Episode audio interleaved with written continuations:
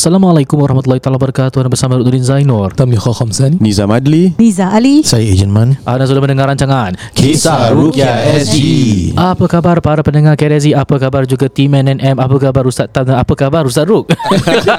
Tanya diri sendiri. Direkan anda semua dalam keadaan sihat walafiat ya. Uh, episod kali ini seperti biasa kalau you ikut pattern dia ni ya, dalam sebulan mungkin ada episod kita bersama-sama dengan tim NNM untuk um, kata orang tu berjemaah lah. Jemaah tu lebih baik. Lebih kenal suai dengan satu sama lain eh. Uh, mohon semoga mereka teruskan sponsorship eh. Amin insyaAllah Baik para pendengar KRZ InsyaAllah uh, Rasanya minggu lepas belum lagi upload episod Jadi insyaAllah kali ini kita akan ep- episod kali ini seperti biasa kita akan ada dua kongsi kisah dan uh, sedikit uh, sepatah dua kata yang akan disampaikan kepada tim NNM dan ha, alhamdulillah kita dapat banyak kata-kata perangsang yang baik eh tim NNM uh, dengan uh, uh, kata orang apa uh, kuliah eh? kuliah kuliah rumah Natijah Natijah Nat- Betul Oh, Ya. Masya Allah Alhamdulillah. Natijah Natijah betul Jadi Alhamdulillah It was a very good positive uh, feedback Alhamdulillah Anda dapat Manfaat daripada itu InsyaAllah Jadi Ya. Tanpa kita membuang masa Mari kita mulakan dengan uh, Segmen kongsi pengalaman Yang akan disampaikan oleh Ustaz Tam Ustaz Tam nak Share pengalaman dulu Dan lepas ni kita Kongsi kisah Kemudian Segmen NNM Dan uh, kita habis dengan Kongsi kisah Dipersilakan Ustaz Tam Okey, Alhamdulillah. Terima kasih uh, tim NNM kerana bersama kami dan para pendengar KRZ yang budiman. Uh, cerita saya ni agak berbeza. Saya dah lama tak kena gini. It's been a while. Since beberapa tahun buat ruqyah ni, uh, saya sampai satu rumah biasa. Saya kalau sampai rumah orang biasa saya pinjam toilet dulu. Segan eh kalau pinjam toilet ni Kalau lama minta Lagi maaf kalau lah. buang air besar eh Ah, Eh jangan cakap. Kalau lama Saya buka air Dia tak dengar bunyi. Jangan pecahkan orang main. Itu macam aku weh ni Actually ramai tau. Pendengar KRZ punya uh, Listeners Yang saya pergi rumah orang Hmm. Banyak saya pinjam. Kalau lama tu minta maaf, Ah, minta maaf. Ah, Kadang-kadang Exercise kat dalam saya, saya buat push up sikit kat toilet. Okay Jadi bila keluar tu Seperti biasalah Kita tunggu kan. Kita nampak family duduk Diorang siapkan teh dan sebagainya. Alhamdulillah it was a good experience. Uh, Rumah tu tak rasa iri Normal-normal So I thought it was a normal day Okay It's gonna be a good day Cepat. InsyaAllah tak ada apa-apa Tak ada kerasukan Tak ada jin Balik cepat. InsyaAllah. Sekali bila sampai saja Keluar satu pakcik ni. Dia keluar. Ni dia kasih cerita lah. Hmm. Keluar dia kata Dia duduk Dia tengok saya Dia stare saya. Saya saya senyum lah. Assalamualaikum Tuan Haji. Sihat eh? Alhamdulillah. Dan Hajar isteri dia. Dan anak-anak dia. Pleasant family. Pakcik tu start bermula gini. Okay eh? Um, Awak punya rawatan macam mana? Awak menurun-menurun tak Dia cakap? Kalau menurun-menurun tak payah eh. Kira tak payah. Ah, Saya punya muka Saya senyum dia kat dia. Macam mana aku nak jawab ni? Kira kalau In a way kita boleh reply balik dengan With that Kasar. tone. Ah, Kita Hmm. boleh reply with that tone. Tak pakcik menurun nanti. Tapi saya ada rasa Pakcik ni vibe dia baik. Cuma Ah, I think yalah. dia tanya tu Mesti ada sebab There must be some reasons why people talk like that. Dia tak tiba-tiba. Orang tak. Sekali bila cakap itu Dia kata kalau Awak nak banyak syarat eh Kalau nak pakai telur Nak pakai ni Then tak apa lah. Saya rasa tak apa lah. Kita pun banyak keluar duit eh. Kita gini-gini. Saya dah. So saya cakap dia uh, Tuan Haji Gini. Tuan Haji kalau tengok saya buat nanti Kalau let's say Tuan Haji tak puas Saya refund balik Oh baik. Tapi dalam hati Janganlah dia suruh refund. Jadi bila saya tanya dia Tuan Haji Kalau sebelum saya cakap Cara saya macam mana Tuan Haji Pernah ada pengalaman ke? Dia buka cerita. Ha. Ceritanya begini. Okay So uh, isterinya ni Kurang sihat sedikit lah. Kita tak in detail apa yang kurang sihatnya dari segi medical. Kemudian tukang urut ni datang. Dia bawa luggage ada dia punya products. Oh, products lah eh. Kira product selling. Kemudian dia urutkan Hajar ni Makcik ni. Dia urut-urut-urut Dia katakan ah, Tengok ni. Keluar nampak rambut-rambut ni. So saya punya Dalam saya punya otak Mesti rambut dia Helaian Rambut yang panjang. Ya. Sekali kata Family tu kata rambut dia macam kecil-kecil Macam rambut janggut Yang Kat kaki mana ada bulu pendek tu kan? Jadi saya macam Saya diam je Sekali saya te- Nampak keluar. Dia kata Ustaz dia tunjuk kita Ustaz rambut tu. Dia cakap Maksud saya uh, Tuan Haji dan keluarga Nampak dia keluar daripada kaki tak? Betul tak rambut tu macam keluar Helaian rambut tu keluar Macam berbutir-butir gitu. Dia kata tak juga Ustaz. Kemudian apa dia buat? Ustaz dia ambil telur. Saya tanyalah telur tu dalam dia keluar warna hitam tak? Dia kata tak. Telur tu dia main gesik-gesik. Gesik-gesik biasa Rawatan gesik telur lah Ah, kira. Gesik telur lah. Untung tauki telur. Okay, So dah pakai-pakai gitu. Saya ingat Okay lah ni normal. Kita biasa dengar. Sekali kata Ustaz Last but not least Dia suruh Mak saya Dan Tuan Haji tu kata Dia suruh isteri saya masuk toilet untuk dimandikan dengan air limau. Saya rasa macam okey air limau. Kali bila dekat dalam tapi dia kata orang lain tak boleh mandikan. Kecuali tukang urut tu je boleh mandikan. Mak enggak Sebelum kau tu lelaki perempuan Perempuan lah. Oh nasib baik so.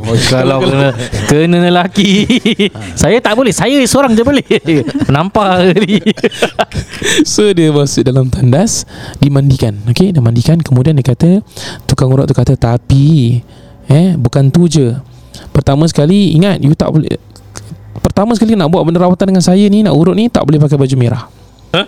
ah, Okay Kemudian nanti bila habis mandi You punya pakaian dalam eh Dia cakap dengan Hajar tu lah You punya pakaian dalam Kena bagi saya Ah, reflect. Kemudian anak dia cakap saya Ustaz saya dah rasa pelik tau Ustaz Bila dia minta mak saya punya pakaian dalam tu Cuma kita macam tak terfikir nak halang dia daripada ambil tu Pakaian dalam perempuan lah Hmm. Sekali dia kata dia ambil dalam plastik Dan dia kata nanti dia buangkan Dia bawa balik. Terus saya tanya family. Okay, Cerita dah habis kat situ eh. Saya tanya family Jadi pakaian dalam tu dia bawa balik ke tak? Ustaz dia ambil Ustaz Ah, so kalau you dengar kisah Rukia SG Kisah Rukia SG punya cerita-cerita lama Pernah Ustaz Rukia cerita Pakaian dalam yang dimasukkan dalam bantal Dibuat tidur Ya, ya. Pakaian dalam ni dan sebagainya. Dan kalau lah orang tu bukan scam Tapi if- by the look of it Yang rambut keluar tu dengan telur tu scam lah. Bagi saya lah. Jadi insyaAllah lah Semoga tak ada apa-apa dia buat dengan pakaian dalam tu. Tetapi kalau orang tu betul-betul ada per, ilmu perdukunan yang tinggi Takut-takut dia ambil benda tu Dia buat jadi Nanti you akan keep on panggil dia Ya, betul. Na'udzubillahi min zalik. Jadi para pendengar KRZ yang beriman Sambil-sambil dengar pasal cerita hantu-cerita hantu lah Kisah Rokia Aziz dengan bahasa property Fikirkan juga make sure perkara ini Tidak berlaku lagi. Dan Alhamdulillah uh, Adik-beradik tu Dia ada partner lah. Partner dia tu yang panggil saya datang Because dia kata dia dengar KRZ Alhamdulillah InsyaAllah. And makcik tu tak ada gangguan Satu biji pun. Aku dah agak. Satu ekor jin pun tak ada. Dan orang tu kata Dia kena datang tiga kali Ah, ha, Biasa lah package lah Business proposal. Habis semua Tapi pakaian dalam dah hilang And diorang risau lah ha, So itulah hati-hati Ya. Jadi para pendengar KRS rawatan yang perlukan sebahagian daripada awak punya pakaian. Kenapa? Perlu ada keringat. Kenapa keringat? Ini ditulis dalam banyak kitab-kitab sihir yang keringat itu diperlukan supaya jin itu dapat bau bau awak macam mana, dia akan cari. Kalau let's say tugasan jin itu kau cari orang ni, kau hanamkan hidup dia. Hmm. Maka daripada keringat dan bau, dia boleh tahu. Ha, you try fikir secara logik. Apa logikanya lawatan Rukiah ni Logika. Logika, eh. Come on Tidak ada logika Kan okay, okay, sorry, sorry, sorry. Apa logiknya Kau kalau tukar Apa logiknya Kalau nak rawat tu Mesti nak kena pakaian yang Dah ada perlu okay. Dan saya pernah dengar satu uh, cara Ni kita bongkar sihir jugalah eh Sambil-sambil lah. Cara-cara untuk makanan sedap. MSG Kan? Ya. Teka Teka. Cara makan sedap. Dia kena dengan sihir. Kangkang.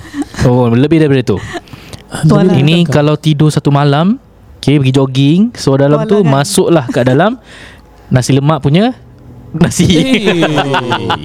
Dengan air-air. Dulu pernah ada kecor Satu tempat ni nasi lemak dia jual. Ha, Dapat tahu kat dalam tu ada suara dalam Wallah alam tu tak betul. I cannot say kat Singapore ke Atau luar Singapore.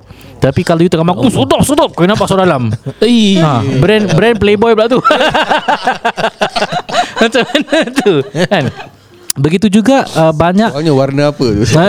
Warna hitam Mesti tengah-tengah lubang Astagfirullahaladzim. Tak selera Ah. sih Nak makan nasi lemak Ya Allah Ya. Begitu juga when you say about kangkang ni sama juga antara cara sihir.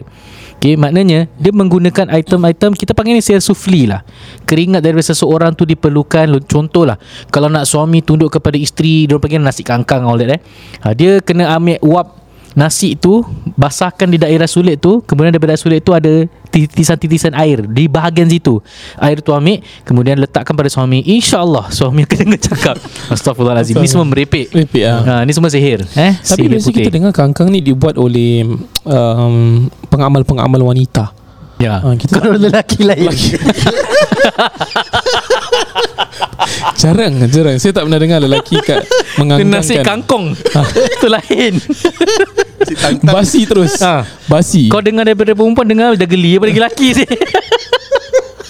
Ejen memang ketawa ni Astagfirullah. Okey, okey. Tetapi on a serious note ya, Remember serious, serious. Rawatan yang perlu kepada keringat Dan bekas daripada sesiapa Ini bukan rawatan yang syar'i Bahkan ini adalah rawatan yang sihri Yang ada unsur Ha. sihir ya. Batil lah, batil. Hmm, batil Ya. Bukan bantal Lain Eh tapi betul Tadi Ustaz Tam dah cerita One of my client pun sama Dia rawat dengan dia seorang lah Dia bilang uh, Pakaian dalam dia tu Kira dalam bahasa Melayu tu Kalau aku nak cakap Macam kasar sikit lah Tapi ni perempuan Pakaian dalam atas lah eh. Pakai dalam Ah, atas tak boleh cakap nama dia secara exact. Ah. So saya heran lah kenapa bantal ni macam uh, macam Bonjolan. gelembung-gelembung itu. Saya kata, ni tanya ke dalam apa? Entah pegang kamu bantal tu Ah, Alah. Dah sudah kena. Sudah kena habis? Aku pakai glove ah, cik nak cover eh. Nak cover tau, baru tak pakai glove. Lepas tu Keluarga cakap? Buka ah. Ni apa benda ni? Tu makcik tu senyum-senyum sengit-sengit tengok suami Suami tengok dia Ini pakaian dalam saya lah Ustaz. Astaghfirullahalazim. Hidung berdarah saya terus Hidung berdarah Tu kenapa ke saya kena pegang Saya tak nak pegang Tak adalah Ustaz Ni lah Saya Perawat dia bilang Kalau nak suami dengar cakap Dia suruh baring dekat bahagian situ Ui. Cakap Nasib baik aku tak hmm. Kita kan Kalau bau-bau Aku yang mati ni ha. Para pendengar okey, KSG diharapkan okey. anda uh, Astagfirullah. Walaupun tercuit hati Terketawa-ketawa Jangan bedik kita nampak tu Juga setengah ketawa kan Ini Ah. tajuk apa ni nak bagi ni ha. uh, Tadi tak pasal telur Rawatan gesik telur. Okey. Okey Okay insyaAllah uh, Kita akan berikan uh, Laluan kepada Tim NNM Sebelum kongsi uh, Kata orang tu Kuliah rukiah. Eh kuliah rukiah pula. Kuliah rumah. Yes. Ha, kita akan berikan orang untuk memberikan uh, dan menceritakan kisah yang sangat seram. Kongsi kisah yang akan disampaikan oleh Haji Nizam. Dipersilakan. Over to you. Terima kasih para pendengar KSG. Huh, macam take over gitu kan. Masya Allah Baiklah, okey. Uh, Assalamualaikum Ustaz. Your podcast icon had always been featuring in my Spotify but only recently that I started listening to your podcast. Dah kena Dah kena Dah kena Masya Allah. Jangan marah, Bacaan Ustaz. kita dah sampai. Mandrem. Masya Allah Thank you so much Satunya eh. Masalahnya saya punya mata tak nampak pula. Astagfirullahalazim. Ah, dah kena mandrem. Mana nak start ni? Orang selalu bingit. Watch, Orang selalu binge Bingit pula. Orang selalu binge watching on, on drama. Tapi Saya had been binge Listening to all your podcast episode. Alhamdulillah. Saya pun tak tahu Macam mana nak start Dengan cerita saya Ustaz. Oh. This is gonna be a long story. I remember every single gangguan That I had encountered. My very first gangguan was when I was kindergarten Maybe around 5-6 years old Ayah saya dulu sukar keluar Suka keluar Dan jalan-jalan daerah neighborhood At Boleh, boleh sebut tak? ni? Boleh. At. Marsiling Alamak. Boleh sebut tak? Dah Boleh sebut boleh. Masih Boleh, boleh, boleh sebut. Blok jangan Ha. To ambil angin malam huh. Angin malam eh He will always bring me along for night walk Until one day Around lepas maghrib We walk Around my kindergarten school There I remember I was standing still And looking straight at this one tree I remember Ustaz I tarik my dad punya baju and said Ayah Ada nenek lambai. Panggil-panggil. Oh. Ayah saya terkejut Dan terus bawa saya balik. I remember my dad berpeluh dan demam After that day. After that incident Throughout my life Selalu ada gangguan On and off Where Okay. I would get sleep paralysis And I like And I will vomit every morning. Now at my age Allah Akbar. Now at my age It will take I take it I take it apa? at this morning morning. Kita berikan uh, sedikit uh, gangguan teknikal ni gangguan ni. Selalu tak macam gini. Gangguan acid mata. reflux Oh, acid reflux. Allahu Akbar Acid reflux incident throughout my life Selalu ada gangguan on and off Okay now at my age I will take it that morning vomit Was acid reflux By that time I was still very young My mom did bring me to the doctor To get a diagnosis But I think doctor will always say that It's acid reflux Then I believe My mom share with my aunt About my condition I remember one day I went to rumah my my, my this makcik with my mom. They get this makcik urut tu datang. Makcik urut eh. Okay. I don't know what was the discussion they had but I remember she urut my mom. Then my mom panggil saya dan ask suruh saya urut sekali. Saya masih ingat lepas urut dia bakar asap kemenyan lepas tu dia mandikan saya dengan air bunga. Okay. Kalau dulu manalah tahu red flag. Dah kena Dah kena dah I will say it's red flag. Waktu tulis uh, capital letter eh. Hmm. Hal ini saya tak pernah tanya mak saya and just leave it to the past. But there are few things that continuously happen throughout my years of growing up. The story that I'm telling you is the one that is more prominent. In between all of those Of course Ada small glitter gangguan Macam bau bunga yang kuat. Jelmaan hitam Atau lembaga floating outside the house. Eh, Bunyi orang tarik furniture dan main goli Mimpi ditolak from atas bukit Repeatedly over the years. Boleh buat podcast sendiri je. Gangguan saya. Baru nak masuk story one. Ah, okay, boleh, dah boleh. story one belum? Belum. InsyaAllah. Story one. Okay bismillah Dulu I always go for school overseas excursion. Macam biasalah ustaz. Kita budak-budak Suka ambil gambar. I remember we went to KL for overseas exchange program. I remember we went to makan dinner Pak this restaurant in this building At this area near KLCC area. Berapa banyak area dah. The restaurant is at the upper level tak ingat level berapa But I remember Pak bawah ada showroom kereta mewah Ooh. Ayuh ha, Tu kereta Ustaz Tam agaknya Eh, Masya Allah. tapi pasal dah malam Kedai tutup Ini cerita kelakar Kita Tak kita, kita that time student lah Ustaz Gairah lah bila nampak Lambo, Ferrari, Porsche Oh. My friend ambil lah gambar The next day is our way back to SG Hmm. I asked my friend for his camera Pasal nak tengok gambar-gambar yang dia ambil Guess what Ustaz? Where's what? I don't know. When I look through the gambar kereta Ada lembaga macam Cik Pon Duduk pak dalam kereta Ferrari tu Ustaz. Pandai bergaya pula Cik Pon ni. Pandai bergaya. Walhal When the photo was taken The showroom tutup And no one inside. Eh, That serious was ah? one of the photo incident. Another photo incident was When a group of my friends Went barbecue at one of the beach. Tak ingat at where. I didn't join them. So when I meet up with them On the next few days Diorang pun ceritakan And cakap the barbecue gerek Eh, Then they just show me the pictures from my friend That they took during the barbecue. Ustaz I was shocked when I saw the photo And asked my friend Korang dah tengok gambar-gambar ni belum? Hmm. Diorang cakap dah. And they ask kenapa? I show them one of their group photo And in the picture Very jelas that one of my friend punya muka Oh my god ustaz Was lain ustaz. Hmm. Berapa banyak ustaz ya Kening dia Lain macam bercantum Dan dia ada tanduk. Muka dia macam orang Muka dia macam Orang garang. Eh, Tak tahu nak cakap macam apa lah ustaz. Tapi kening cantum bertanduk. Wallah Unibrow tapi bila saya tengok kawan saya yang di depan saya Tak adalah punya ada tanduk. Muka dia blur sotong je Ustaz Dalam gambar lain Nampak depan lain Ah. So I just biarkan je lah Dan diam pasal tak tahu nak buat apa At that time Oh itu story Ini baru story one eh. Story one Para pendengar KRZ InsyaAllah nantikan story 2 dan story 3 Daripada uh, pengirim yang sama Tapi Pernah betul juga lah Dia baca. banyak sangat gangguan sih Ya. Okay Selesai sudah uh, kongsi kisah Saya pun tak nak I, don't know what to say already. Dah banyak sangat gangguan. So my advice will be I think you should go and get yourself to be Rukiah. Okay, I think you dah, dah kena. Okay. Um, Tadi terdengar pasal Ferrari Ada Pontianak Memang Kereta-kereta Continental Banyak hantu. Amboi. Amboi. Siapa yang bekerja? Sebab kita pernah rekod kereta hantar tu kan BMW kan. Tak ada tak Pecah Japan- lubang. Japanese kan Alhamdulillah. InsyaAllah. InsyaAllah okay Hantu-hantu Jepun baik sikit InsyaAllah Mak Saleh tu eh, Mak, Sa- Mak Saleh tak ada Ah, Tak ada hantu-hantu eh lain Tapi dia lah. pun nak Ferrari sih. Itu Italian lah Italian lah. Kan? ada kelas lah ni eh. Ha, ni kalau dia berbual Eh 46 lah. Ha, Dia dari, daripada MotoGP pula eh. Okay Para Ya. pendengar uh, KRZ insyaAllah kita Kita eh Kita berikan ruang kepada tim NM Untuk uh, memberikan uh, Sepatah dua kata dalam Kuliah rumah. Over to you Haji Nizam. Terima kasih Ustaz. Saya lagi eh. Ah, Alhamdulillah. Baiklah Episod hari ini dan akan datang kita akan bincang tentang uh, perancangan uh, hartanah ataupun estate planning lah. So secara permulaan kita ingin bincangkan tentang uh, ke- pemilikan rumah. Apa yang anda harus tahu bila anda ingin menjual rumah lah. It is very important. Uh, Yeah. ni Atau membeli rumah. Atau membeli of course. Uh, okay.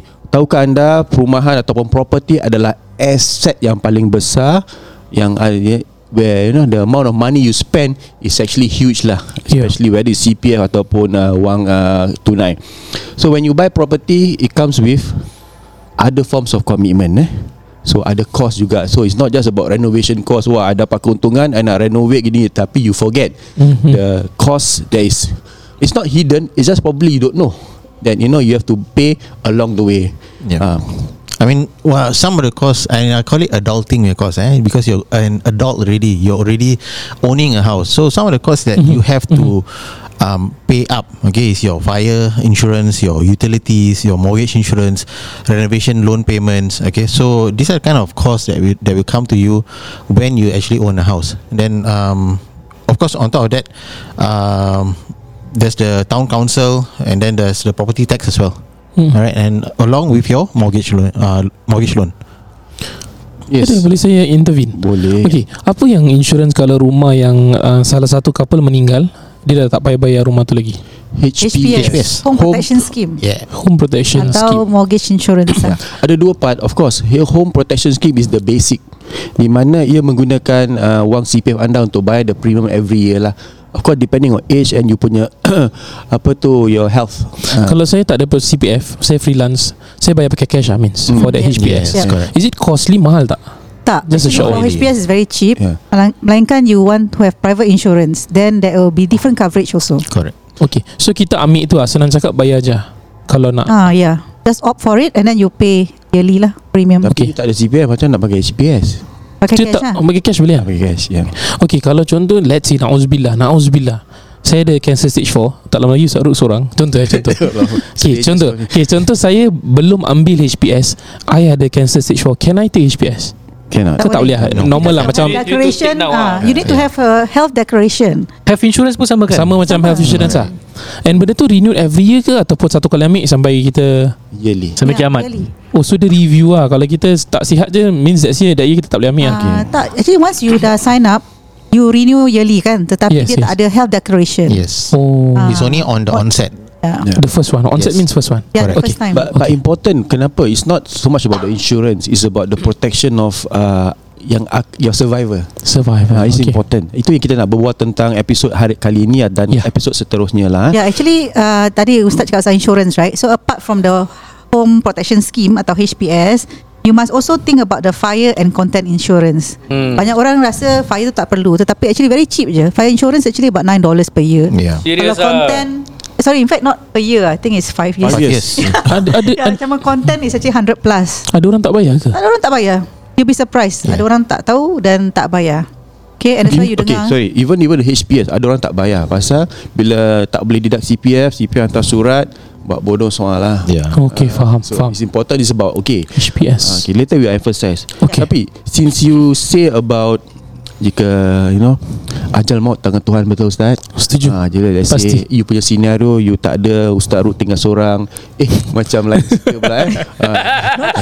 Diorang tak. Oh, salah salah salah. Konon- Tak paling-paling saya akan rekod kat kubur dia lah lain macam Saya tak tak payah jemput saya Ustaz Okey Pernahkah anda terfikir Bila anda tiada Okey Hari keesokannya Siapa yang dapat menanggung semua eh? For example tak ada insurans hmm. You ingat tak tahu rumah tu akan transfer pada you punya isteri Secara mutlak ataupun secara automatik Tidak eh. Ada proses-prosesnya. Oh, dear. Yang important eh.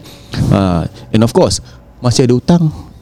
Kalau isteri tak bekerja Macam mana? Siapa nak bayar? Okay. Takkan pewaris nak bayar? Kalau pewaris tak ada uh, Tak ada ke, ke, apa Kemampuan uh, How? So these are important. Kita jangan terlepas pandang ni. Walaupun uh, Kita cakap Oh saya masih sihat. No problem. Masih Yeah. boleh bekerja Boleh pergi apa Activity no problem. Tapi important Banyak yang kita telah Apa tu Nampak eh? Yang sihat tu pergi dulu. Ah itu yang yang kadang-kadang seram juga eh. Ha, Nasib baik, lagi-lagi nasib yang saya tak sihat. Ustaz Ruk sihat Jadi pergi dulu. Sihat nampak tu usaha. wow. Pergi balik rumah. Okay balik rumah. Sorry So, sorry. Okay ni sekarang serius Ustaz eh? Jangan tahu-tahu Okay, lah. Ah, okay, okay, tamam, serius, serius, tamam. serius. So what happens? What happens lah? So what if death, Itu je nak buat saya ketawa sih Okay okay okay Saya Serius, serius. selawat. Okay. So what if death happens? Okay important So death for example You own a HDB and Then uh, you pass on So what happened to your HDB If you are joint tenancy Of course uh, You punya uh, The rule of survivorship Means your wife for example The owner will have 100% lah. Okay. Tetapi Let's say uh, Kematian tu Berlaku You sole owner Correct uh, So what happened Ya, itu kita akan ceritakan in the Ah, next episode. So kita nak kira Kasih cliffhanger sikit lah Yeah. Teaser teaser teaser. Yes. So perlukah anda jual ataupun ah, bolehkah anda masih tinggal dalam rumah tu? Uh, boleh tak pewaris yang lain uh, menuntut hak mereka? Ya. uh, ini sesuatu yang ingin kita bincangkan secara terperinci dalam episod-episod yang akan datang insya-Allah. Okey. Dah habis? Belum. Dah lagi? Okay. Baiklah Okay But importantly eh uh, Tentang bayaran tahun council All this uh, Kita harus peka Harus tahu Harus Yeah. ambil tahu. Yeah. Jadi bila tiba masanya Especially property tax eh IRAS all they will not give you chance eh Kalau you tak tak bayar. They can you know prolong Tapi important Kalau you nak jual rumah ah, Kena settle lah. You have Kena settle Yeah. Yes. Actually Kena bila semua. ada kematian A lot of things tak ada rebate eh. For example You punya town council You punya property tax tak ada rebate. So they will actually They can claim under the estate. Kalau adik-beradik oh, Saudara mara gaduh-gaduh Sampai 6 tahun Tak jual rumah tu Kena pergi high court Yes To to get the high court Oh. punya to, permission to sanction the sale lah to sell Leceh, to sell. eh, So very end is costly. Ya. Okay, Bella, one last thing kita nak emphasize. Okay, Okay. para pendengar GRSG, uh, kita nak kira nak kira this is uh, apa wawarkana. NNM adalah ejen rumah full time for more than 14 years. We ourselves are sellers and buyers. We also buy HDB. We also invest in private property. So we know from our experience it's not easy we walk the talk and we understand that many families have different uh, needs and wants and different permutation. So it's when you want to sell and buy it's not just about transaction. There's many things implication towards that lah. So important that you understand that experience does matter when it comes to handling difficult cases uh, so that kita dapat menangani proses ataupun masalah yang anda uh, hadapi ataupun bakal hadapi kacau lah ni ustaz sorry, sorry. sorry. Background music terbatuk Itulah, sorry. la- Lain sikit Okay Okay we are able to think for you Objectively And weigh the benefits So something between Financial and emotional issues eh? Mental capacity Time to break it down And something that you can solve As an agent and investor myself Before we he, we can guide you. We know how difficult is the process for to progress to a bigger asset. So you need to have the guts. No guts no glory. No gas, no glory. On top of the rules and policies they're affecting the cases. So like we like we always say don't just be owners. Take ownership. So there's only one number to call. 96704 Exactly. Over to you Ustaz Over to me Ruknudin Alamak. That was very good. That was very good. Kasi Ustaz Tam ni mungkin kurang sihat Kalau kita doakan ni. eh. Terbatuk-batuk. Ah, cakap pasal nak Aduh. meninggal ni eh. Batuk. Batuk Jangan Ya. Air Ni ada ada gula-gula ni nak? Boleh boleh kasih gula-gula. Dah sampai belum Air belum sampai. Okey para pendengar KLZ nampaknya masa pun telah menunjukkan uh, 30 minit. InsyaAllah kita henti sampai di sini. Kita akan uh, teruskan dengan episod selanjutnya bersama tim NNM pada episod mendatang eh. Baik sekian saya daripada saya Rudin Zainul. Nizam Adli Niza Ali. Saya Ejen Man. Wabillahi taufiq wal hidayah. Wassalamualaikum warahmatullahi wabarakatuh. Exactly. Take five.